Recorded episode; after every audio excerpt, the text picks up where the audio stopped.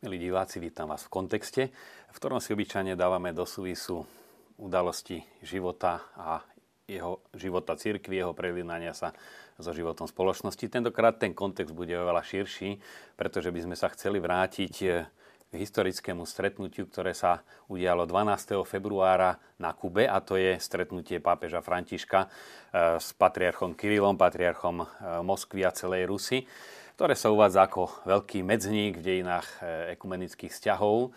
A samotná cesta pápeža Františka do Mexika a ďalšie udalosti, e, toto stretnutie, ktoré bolo vlastne prvou zastávkou pápeža, e, alebo medzi pristátím na Kube v Havane, prekryli ďalšie udalosti, ale pretože práve toto stretnutie je nadčasové a týka sa viac nás, ktorí žijeme v srdci Európy, než cesta papeža do Mexika.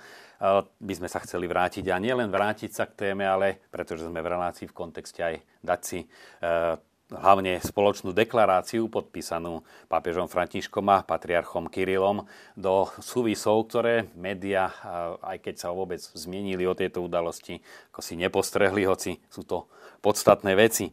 Ehm, na väčšinu otázok, e, ktoré si kladli médiá, ale ne, neodpovedali, e, dáva odpoveď samotná deklarácia. E, začal by som hneď prvým bodom, kde najskôr obidvaja predstavitelia cirkví oslavujú Najsvetejšiu Trojicu, pretože tak ako jednota osôb v Najsvetejšej Trojici, jednota založená na láske, je základom aj jednoty medzi ľuďmi a medzi cirkvami.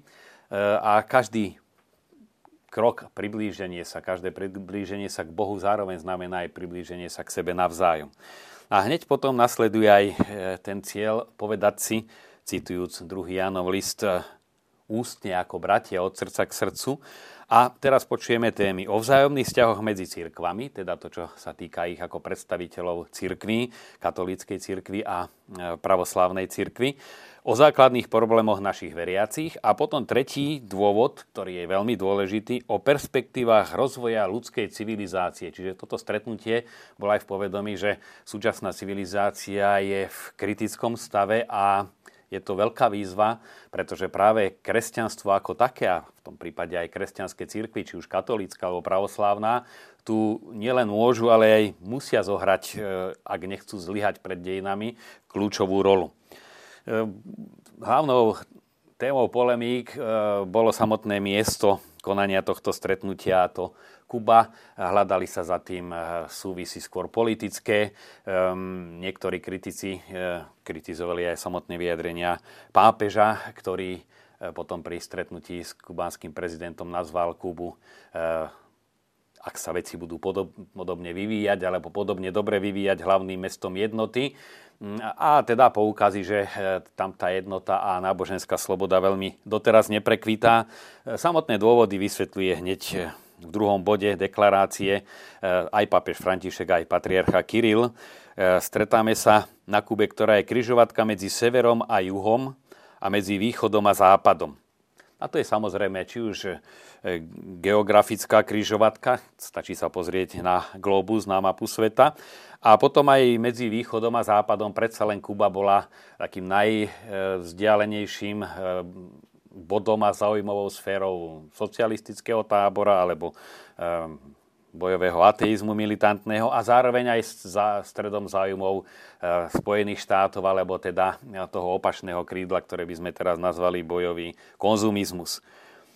No a potom je to symbol nádejí nového sveta, e, pretože sa Kuba nachádza na latinskoamerickom kontinente, e, tak e, v tomto zmysle sa nemyslí symbol nádejí Kuba ako taká, ale novým svetom sa myslí celá Amerika a Južná, Stredná Amerika, ktorá bola objavená, ktorá bola E, ako méta nádejí pre vtedajšiu Európu, ale zároveň poukazuje, poukazuje toto posolstvo, spoločná deklarácia, že je to hlavne vitalita, náboženský potenciál Latinskej Ameriky ako takej, staročná kresťanská tradícia v živote e, miliónov ľudí, tí sú garanciou veľkej budúcnosti pre túto udalosť a pre túto oblasť.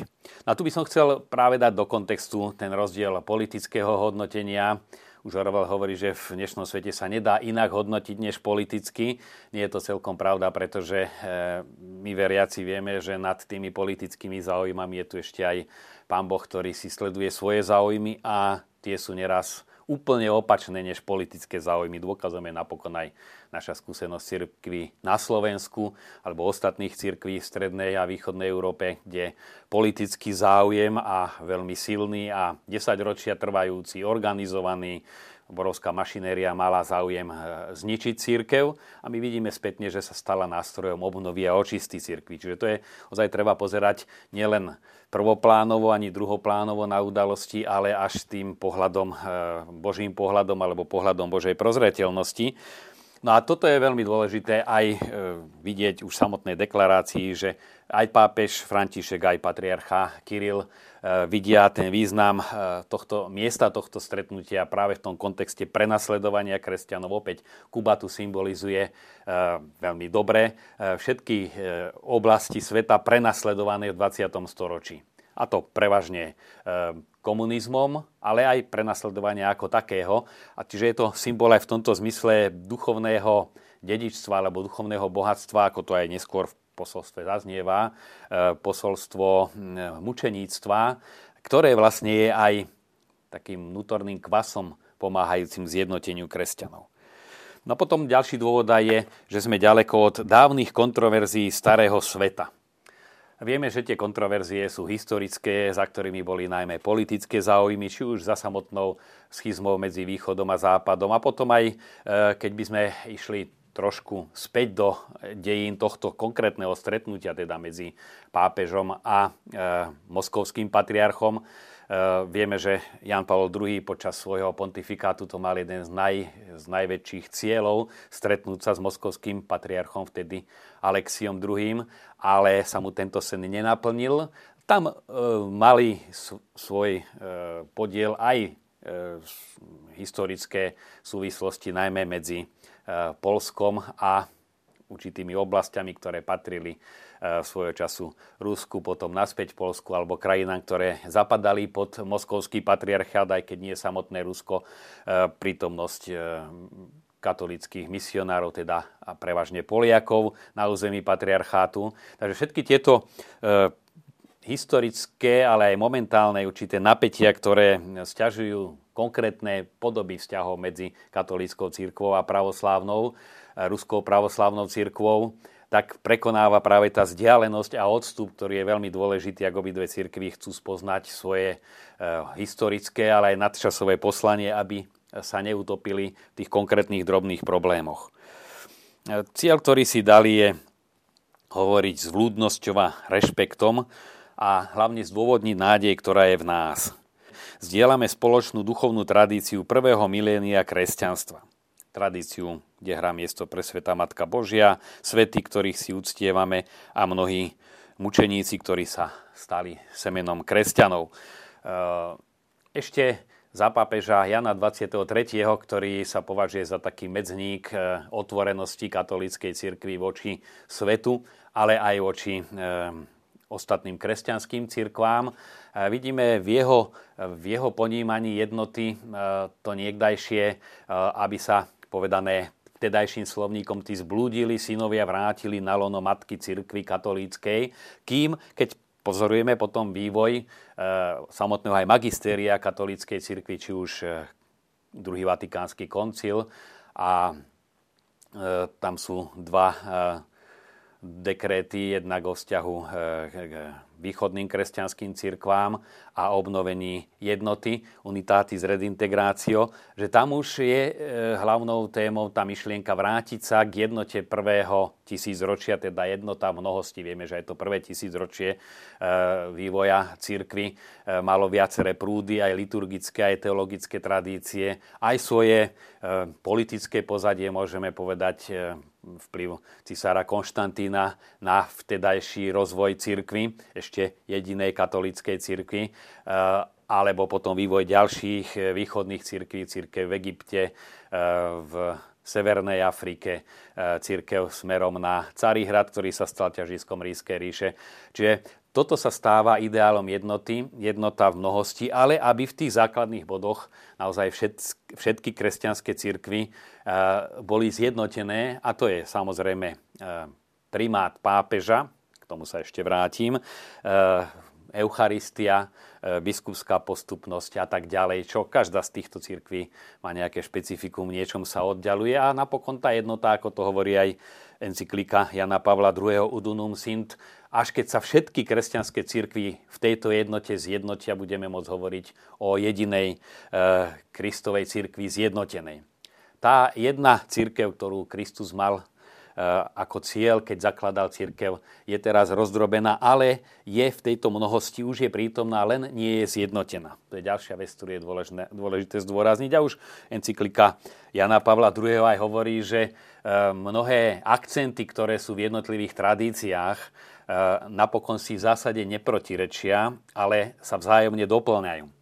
To veľmi pekne povedal Eh, svojho času pápežský kazateľ Raniero Cantalamessa, keď hovoril o Eucharistii a poukázal na to, že katolícka církev kladie dôraz najmä na reálnu prítomnosť Krista v Eucharistii. Eh, východná církev na to tajomstvo Eucharistie, pravoslávie, e, protestanti kladú dôraz na e, spoločenstvo, ktoré e, vysluhuje, alebo ktoré je účastné na Eucharistii, ale Kantalame sa hovorí, až keď tieto jednotlivé akcenty, ktoré historicky jednotlivo sa vyvíjali a možno aj jednostranne, keď sa všetky spoja, vtedy až v cirkvi pochopíme, čo je to Eucharistia. No a to platí aj o mnohých iných aspektoch.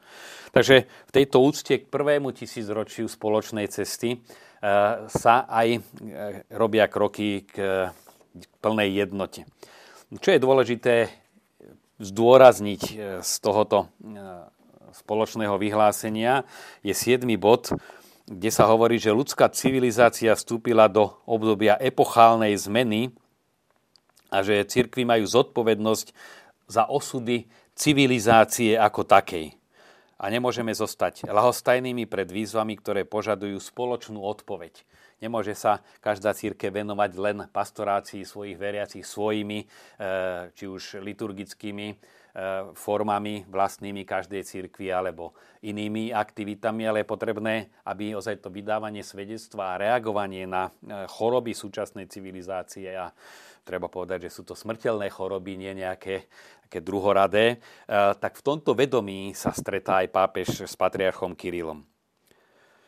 No a Ďalšia oblasť, ku ktorej hneď spoločné vyhlásenie smeruje, eh, je prenasledovanie kresťanov, a to opäť nielen rímokatolíkov, ale hlavne kresťanov rôznych východných obradov, či už sú zjednotení so svetou stolicou, teda s pápežom, ktorého uznávajú za svoju hlavu, alebo aj východných cirkví, kde sú, ako sa hovorí v v spoločnom vyhlásení, vyhľadzovaní po celých rodinách, dedinách či celých mestách, devastované kostoly, barbarsky pustošené, posvetné predmety sú znesvedcované, stavby ničené a tak ďalej, masový exodus kresťanov z krajiny, z ktorých sa začala šíriť naša viera.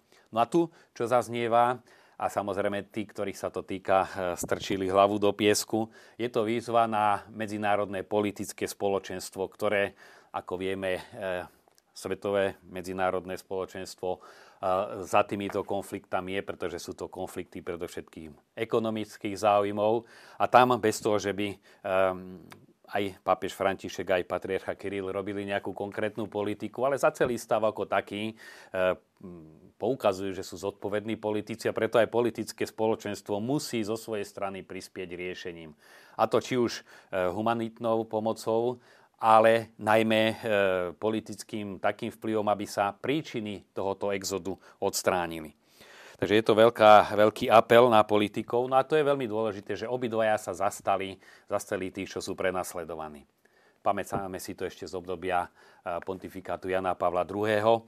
A najmä e, potom už e, v jeho smrti a pohrebu, kde vlastne veľakrát rezonovalo, že pápež, aj keď bol hlavou katolíckej cirkvi, Jan Pavol II, zároveň bol hlasom všetkých veriacich, tých, ktorí boli umlčaní, a to nielen rímokatolíkov, ale všetkých kresťanov a napokon v širšom slova zmysle všetkých, ktorých ľudská dôstojnosť, či už formou prenasledovania alebo sociálnej nespravodlivosti bola potláčaná.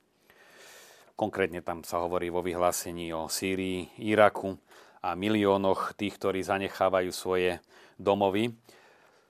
A potom, aby sa pamätalo, že mier je ovocím spravodlivosti. Je to ešte výrok proroka Izaiáša.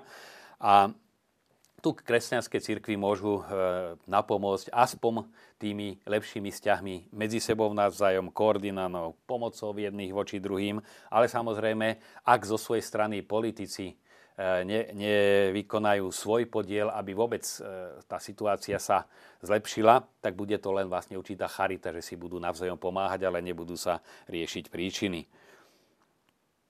No potom veľmi dôležitý je 11. bod, kde zaznieva veľmi silný apel, aby so zápalom a modlitbou všetci kresťania a všetci veriaci v Boha prosili prozretelného Tvorcu sveta, aby chránil svoje stvorenia pred zničením a aby nedovolil novú svetovú vojnu. Aby bol mier trvalý, spolahlivý a na to sú potrebné špecifické snahy obrátené na znovu objavenie spoločných hodnôt, ktoré nás spájajú, založených na evanieliu nášho pána Ježiša Krista. A tu už smeruje aj spoločné vyhlásenie k téme, ktorej sa tak zvlášť chceme venovať v našej relácii v kontexte.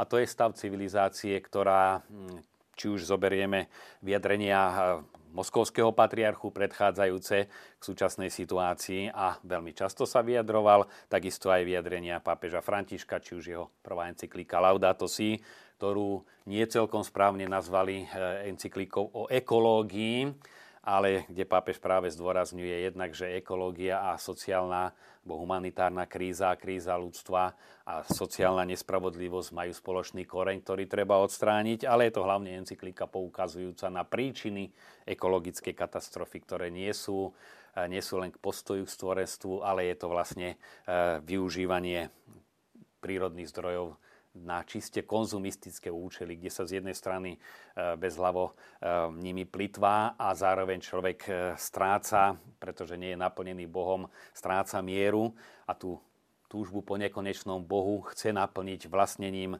hmotných vecí a tým vlastne nastáva či už delenie čoraz výraznejšie spoločnosti na chudobných a bohatých, alebo aj všetky prejavy drancovania našej planéty a ohrozenia celého ľudstva.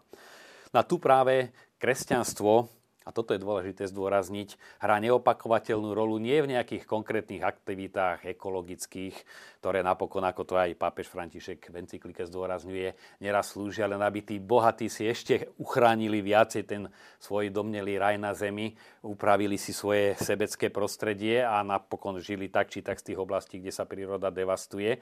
Ale nenahraditeľné poslanie kresťanstva, teda či už pravoslávia, alebo aj ostatných kresťanských cirkví, ktoré umožňujú svojim veriacim stretnutie s Bohom, v tomto je nenahraditeľné, že dať človeku e, to, čo žiaden konzum, žiadne či už blahobyt alebo e, pocit vlastnenia majetku človeku nemôžu dať. A to srdce, ktoré je potom nenásytné, naplniť spojení s Bohom, života, životom s Bohom. A v tom prípade jedine je možné, e, kde si v koreni vyriešiť príčiny, prečo je celá e, spoločenská nespravodlivosť tak, ako je nastavená a to prepadnutie záujmom, záujmom bohatstva, čiže ekonomicko-politickým záujmom. Čiže predstavitelia pravoslávia katolíckej cirkvi v tomto spoločnom vyhlásení deklarujú, že si uvedomujú zodpovednosť za celú našu planétu a za stav civilizácie.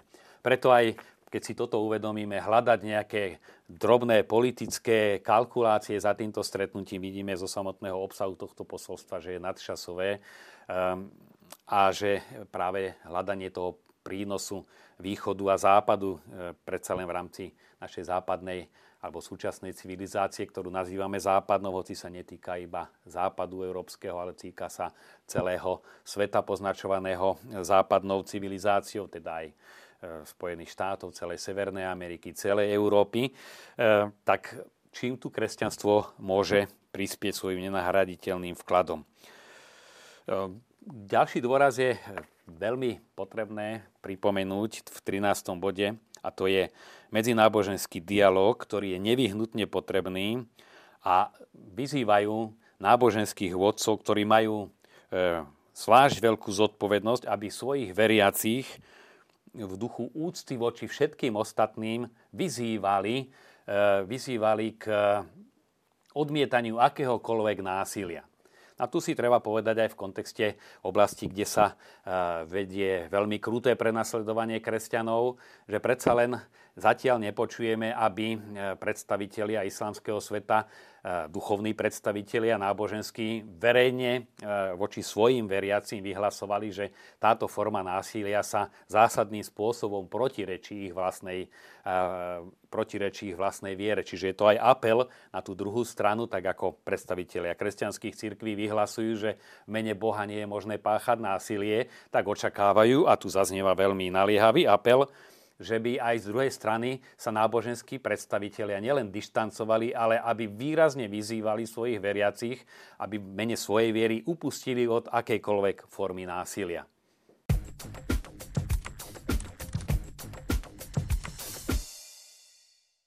Čo treba ešte z tohto spoločného vyhlásenia zvlášť dôrazniť, Eh, je jednak, samozrejme, vždy tam jedna strana vkladá svoje, eh, svoju víziu a druhá strana, tak ako pri spoločnom vyhlásení, eh, je tam uznanie veľkého znovuzrodenia, ktoré nastalo v samotnom Rusku, najdlhšie trpiacom prenasledovaní, prenasledovaním pravoslávnych kresťanov, ale aj v iných krajinách východnej Európy. 10 tisíce nových chrámov, ktoré boli vybudované a 10 tisíce aj nových e, kňazov, ktorí boli e, formovaní a ktorí teraz slúžia. E, tu samozrejme sa stavia nám nutne pred oči ten protiklad východ, v ktorom vidíme určité znovuzrodenie a západ, v ktorom vidíme skôr hm, tendenciu vymierania. A to na základe práve vernosti, jednak obetavosti, ovociu mučeníkov, alebo opačne, keď človek stráca vitalitu viery, tak sa stráca aj samotná, eh, samotná hm, existencia danej civilizácie. Preto Európa eh, sa stáva, alebo je výzvou čerpať z tejto živej časti.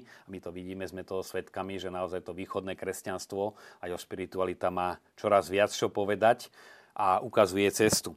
No potom e, dôležitý je aj akcent, že aj v mnohých e, krajinách e, západnej Európy, ktoré sú sekularizované, teda podliehajú, alebo ich vedie ideológia sekularizmu, sa stávajú čoraz viacej protináboženské. Že sa to v tomto vyhlásení pomenováva je veľmi dôležité, že vlastne prenasledovaní sú kresťania novým spôsobom, ale sú vytláčaní aj legislatívne a iným spôsobom na pokraj spoločnosti. No potom je tu dôraz, že Európa napriek, alebo vďaka, alebo po, popri úcte k iným náboženstvám a chce zostať Európou, je potrebné, aby si zachovala, a je nevyhnutné, je tu napísané, svoje kresťanské korene a svoju kresťanskú identitu. Nie korene iba, lebo tie sa nedajú poprieť, keď už raz boli, boli, ale aj svoju kresťanskú identitu. No a potom, čo je dôležitý akcent v súčasnom kontexte, je jednak spoločné vyhlásenie, že rodina je prirodzeným centrom ľudského života a spoločnosti. Sme znepokojení krízou rodiny v mnohých krajinách. Pravoslávni a katolíci zdieľajú rovnaký koncept rodiny, jednakže tu je jednotná vízia a sú povolaní svedčiť o tom, že je cestou svetosti, čo dosvedčuje vernosť manželov a ich zájomné vzťahy, otvorenosť pre nový život, výchova detí, solidarita medzi generáciami. A potom aj dôraz, o ktorý vedie zápas, západná, zápas, západná civilizácia, že rodina sa zakladá na manželstve slobodnom a vernom akte lásky muža a ženy. Teda jednak muža a ženy a na vzťahu lásky. Je to láska, ktorá spečaťuje ich zväzok a učí ich prijímať sa navzájom ako dar a aj zaznieva konštatovanie, je nám ľúto, že iné formy spolunažívania sú už postavené na tú istú úroveň ako tento zväzok. Zatiaľ čo koncept odcovstva a materstva ako zvláštneho povolania muža a ženy v manželstve je vytláčaný z verejného povedomia. Čiže tieto cirkvy jasne deklarujú, že tento trend, ktorý sa nazýva e, pokrokový a aj Slovensko obviňované z určitej zaostalosti, je trend, ktoré celé cirkvi, aj katolícka, aj celá pravoslávna považujú za nesprávny a hlásia sa k modelu rodiny založenej na vzťahu muža, ženy a vzájomnom vzťahu lásky a otvorenosti pre nové potomstvo a jeho výchovu. A potom odsudzujú nielen eutanáziu, čo je ďalší posú, ale odsudzujú aj tzv. mentalitu eutanázie. Čiže nielen to, že kto požiada, tak sa mu legislatíva umožní e, poskytnúť eutanáziu, a, a, a ale je to aj tá mentalita, kde už človek, ktorý nie je produktívny, je vytláčaný e, zo života spoločnosti a cíti sa menej cenný alebo trpený alebo príťaž spoločnosti. Čiže vyzývajú meniť aj túto mentalitu, aby aj ľudia, ktorí už nie sú produktívni materiálne, sa uznávala ich veľká hodnota, jednak ľudská, jednak ich skúsenosť, jednak e, ich duchovná hodnota. Na tým vlastne zase cirkvi čelia mentalite eutanázie. A potom voči mladým, tým by som aj zakončil to, čo sú akcenty, e, je tu výzva, aby odvážne vydávali svedectvo a nebáli sa plávať proti prúdu. Tak ako za komunizmu e, sa nedali robiť kompromisy a či už v samotnom Rusku alebo Sovietskom zväze alebo aj v našich krajinách, kto sa chcel držať viery, a to tvrdili samotní komunisti, že to nie je možné byť aj na jednej strane, aj na druhej, možno viac než niektorí veriaci, stále nám to museli pripomínať. Takisto aj za komu- konzumizmu, teda komunizmus, sme posunutí kon- do konzumizmu, celú túto ideológiu je potrebné odmietať ako celok a kráčať svojou cestou proti prúdu. Čiže v tomto, v tomto zmysle je to veľmi výrazný apel, aby sa mladá generácia nestotožnila s celou ideológiou, ktorá je teraz dominantná, ktorá sa snaží aj v samotných krajinách, e, kde žijú e, veriaci moskovského patriarchátu, čiže nielen Ruska, ale celej Rusy, e, ktorých predstavuje patriarcha Kiril, aby dokázali čeliť a brali to ako samozrejmosť, že naša cesta je iná, než je cesta, ktorá sa všeobecne ponúka sugerováva a, ako hovorí vyhlásenie, aj vnúcuje a obmedzuje tým náboženské slobody. Takže, milí poslucháči, opäť tých podnetov bolo veľmi veľa. Považoval som za potrebné, aby sme naozaj ich dali do súvisu aj do širšieho kontextu, ale hlavne pripomenuli ich aktuálnosť aj pre nás, aj aby sme sa zamýšľali, ako v celom tomto pnutí e, civilizačnom má, aké miesto má Slovensko, ktoré je vlastne na rozhraní týchto dvoch veľkých tradícií a by som rád pripomenul, často sa citoval Jan Pavel II, že Európa by mala dýchať obidvomi plúcami, ale e, k tomu patrí, aby mala aj jedno srdce, pretože ako človek e, je zdravý nielen keď má zdravé obidve plúca, ale aj keď má zdravé srdce. Jedno bez druhého nie je možné. No a tak vám e, ozaj prajem, aby sme týmito plnými plúcami dýchali jednotu cirkvi, žili ho žili ju srdcom. No a by som vás chcel pozbudiť, ak máte podnety, námety, podrobnejšie otázky, aby ste sa naďalej obracali eh, prostredníctvom televízie Lux na našu reláciu, aby sme ju mohli tvoriť spoločne. Prajem vám všetko dobré.